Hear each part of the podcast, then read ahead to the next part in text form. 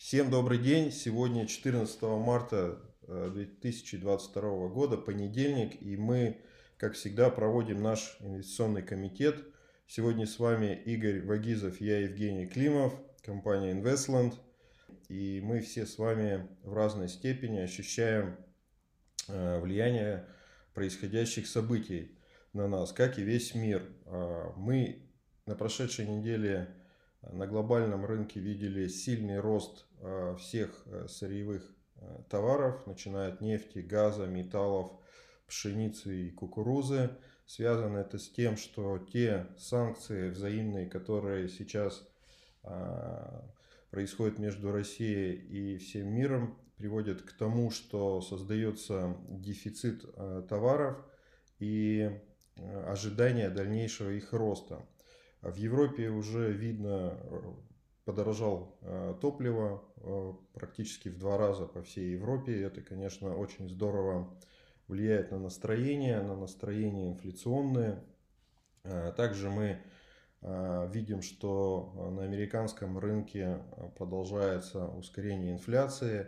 Американский рынок и так был под давлением инфляции, и сегодняшние события, происходящие последние недели еще усиливает это движение. Поэтому на рынках также присутствует настроение негативные. Мы видим, как э, растет ожидание по инфляции. И на этой неделе состоится важное э, событие. Федеральный, резервный, э, Федеральный резерв в среду 16 марта будет опубликовывать свое решение по изменению ключевой ставки. А, в принципе, многие ожидают, что это будет 0,25, но в текущих условиях может быть любой сюрприз от того, что не будут повышать ставки, потому что а, ну, ситуация неоднозначная, никто до, до сих пор не может э, разобрать там влияние вот текущей ситуации, насколько она краткосрочно, долгосрочно, я имею в виду цены на сырьевые товары во всем мире. Поэтому, может быть, и не будет никаких повышений, а может, наоборот, очень высокое. Поэтому будем следить, наблюдать и ставить вас в известность о том, что происходит на глобальных рынках. Ну, вы, наверное, слышали, что никель в какой-то момент, цена на никель доста, достигла такого уровня, что э, похоже, что те, кто открывал короткие позиции, они сильно пострадали, и на этом стоимость никеля просто улетела в космос. А на рынке акций что мы видели? Мы видим все-таки понижательную динамику. Я сейчас просто про S&P скажу, про отдельные акции. Я думаю, смысл говорить нет. Кстати, могу сказать, что в нашем телеграм-канале а, присутствуют не только русские инвесторы, судя по комментариям, а инвесторы, за, которые имеют, так скажем, возможность торговать в других местах. Это очень приятно. Часть брокеров продолжает обслуживать, несмотря на те новости, которые идут э, из новостных каналов. Interactive Brokers продолжает обслуживать российских клиентов. Э, торги на этих биржах возможны. И те клиенты, которые сейчас не в России, они продолжают э, совершать какие-то операции. По факту это единственная сейчас платформа, где можно эффективно продолжать торговлю. И что я хочу в связи с этим сказать по индексу S&P. Мы видим, что S&P приближается к фигуре крест, крест смерти.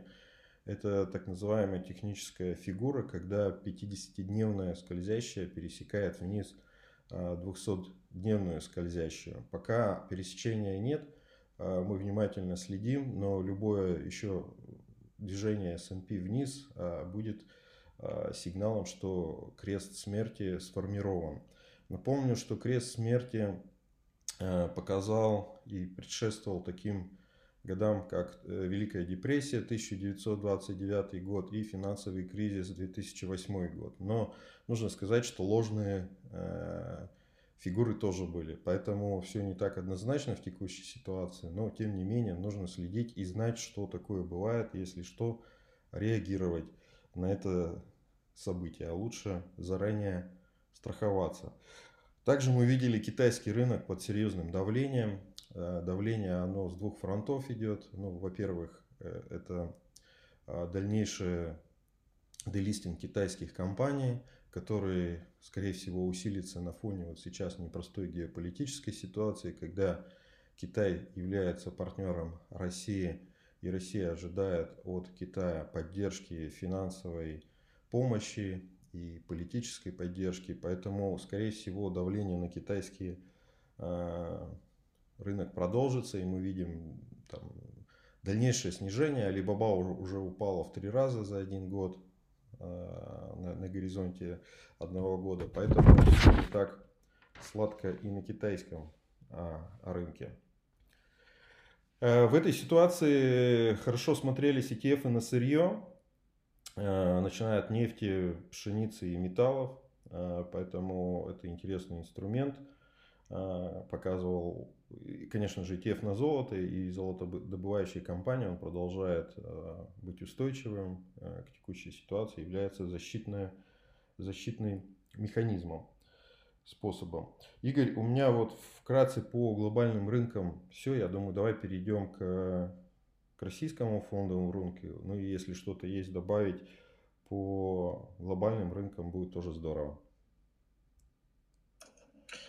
Да, добрый день, уважаемые инвесторы. А, да, Жень, спасибо. По, по глобальным рынкам я бы добавил, наверное, в том, что с, прошла информация о том, что европейские и американские регуляторы будут сокращать как бы интенсивность э, сворачивания программ выкупа, да, то есть каким-то образом максимально сглаживая э, там негативный эффект от роста ставки.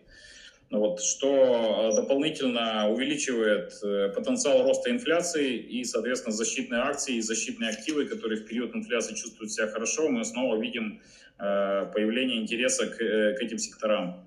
Вот, то есть Э, волатильность очень высокая, да, и мы видим, что европейские индексы, они показывают гораздо более высокую волатильность, так как э, воздействие текущих событий на а, бизнес европейских компаний существенно больше, чем на бизнес американских. Поэтому видим колебания там, немецкого фондового индекса, когда один день он показывал плюс 7, потом падал на 3%, потом рос на 4%.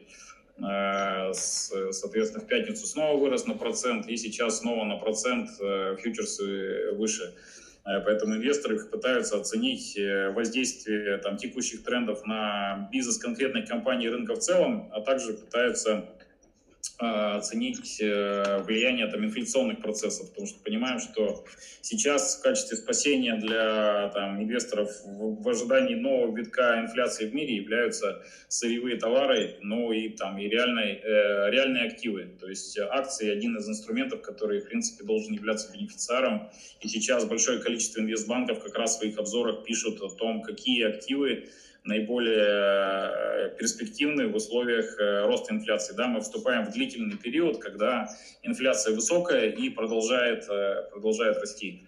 А, далее, из сырьевых рынков, да, мы видим, что после рывка, когда золото показывало уровень там, 2060 долларов за тройскую унцию, никель, ты уже говорил, выходил на уровень 100 тысяч, многие сырьевые товары, нефть э, марки Brent показывала выше 130 долларов за баррель. То есть после этого к началу этой недели котировки существенно снизились, золото упало на 100 долларов почти, палладий, платина, медь и нефть снизились почти на 20% с максимальных уровней, то есть это говорит о колоссальной волатильности. Газ тоже показывал почти двойной подъем, после этого он снизился.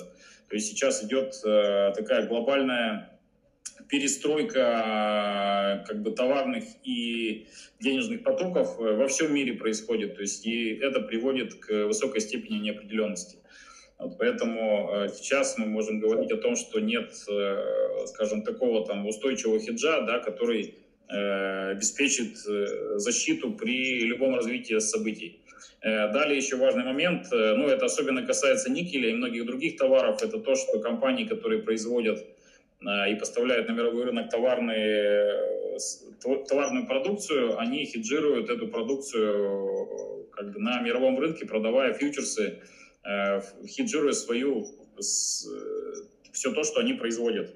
И вот этот вот резкий всплеск э, цен на никель, на газ, они, соответственно, приводят к проблемам и маржин-колам у компаний, которые не являются спекулянтами, а которые а, просто продают э, ту свою продукцию, которую они производят или произведут в ближайшее время. То есть это вызывает дополнительные еще проблемы у э, компаний не только финансового, но и промышленного сектора.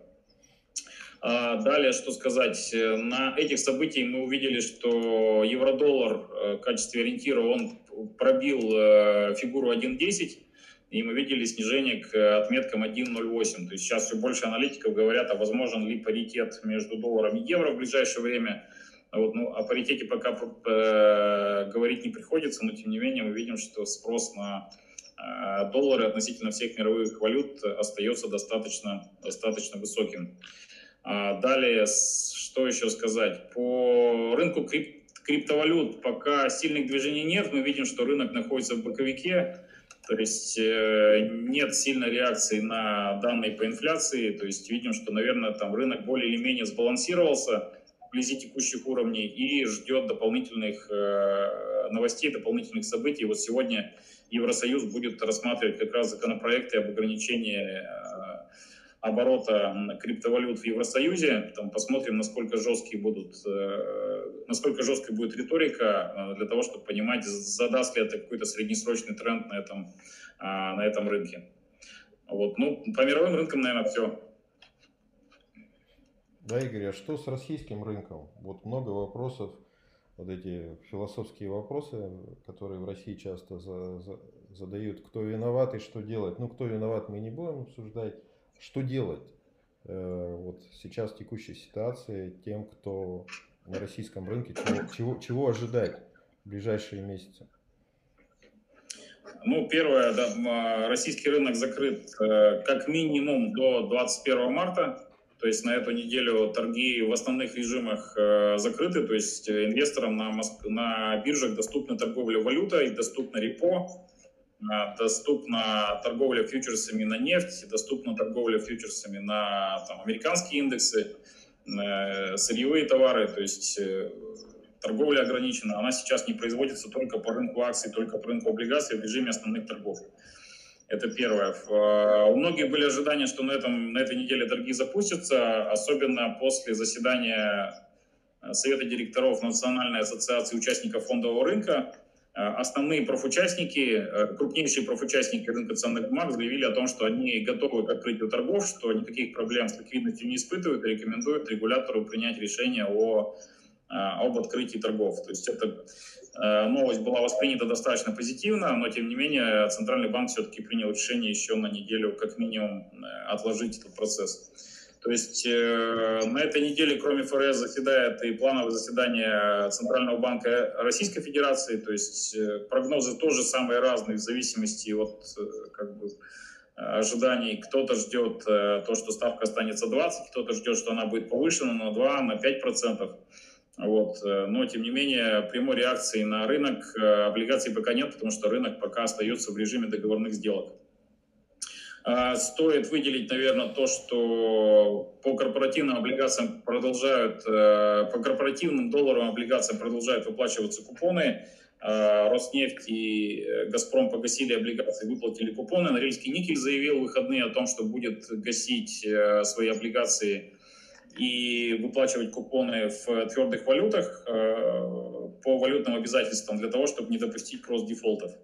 Поэтому ситуация у нас выглядит достаточно парадоксально. У нас э, для иностранных инвесторов особенно сейчас риски удержания суверенных облигаций выглядят существенно, существенно больше, чем риски удержания корпоративных долгов. И мы видим, что как бы, корпоративные облигации сегодня стоят существенно выше, на них гораздо больше спрос на мировом рынке, чем на суверенные, на суверенные долги.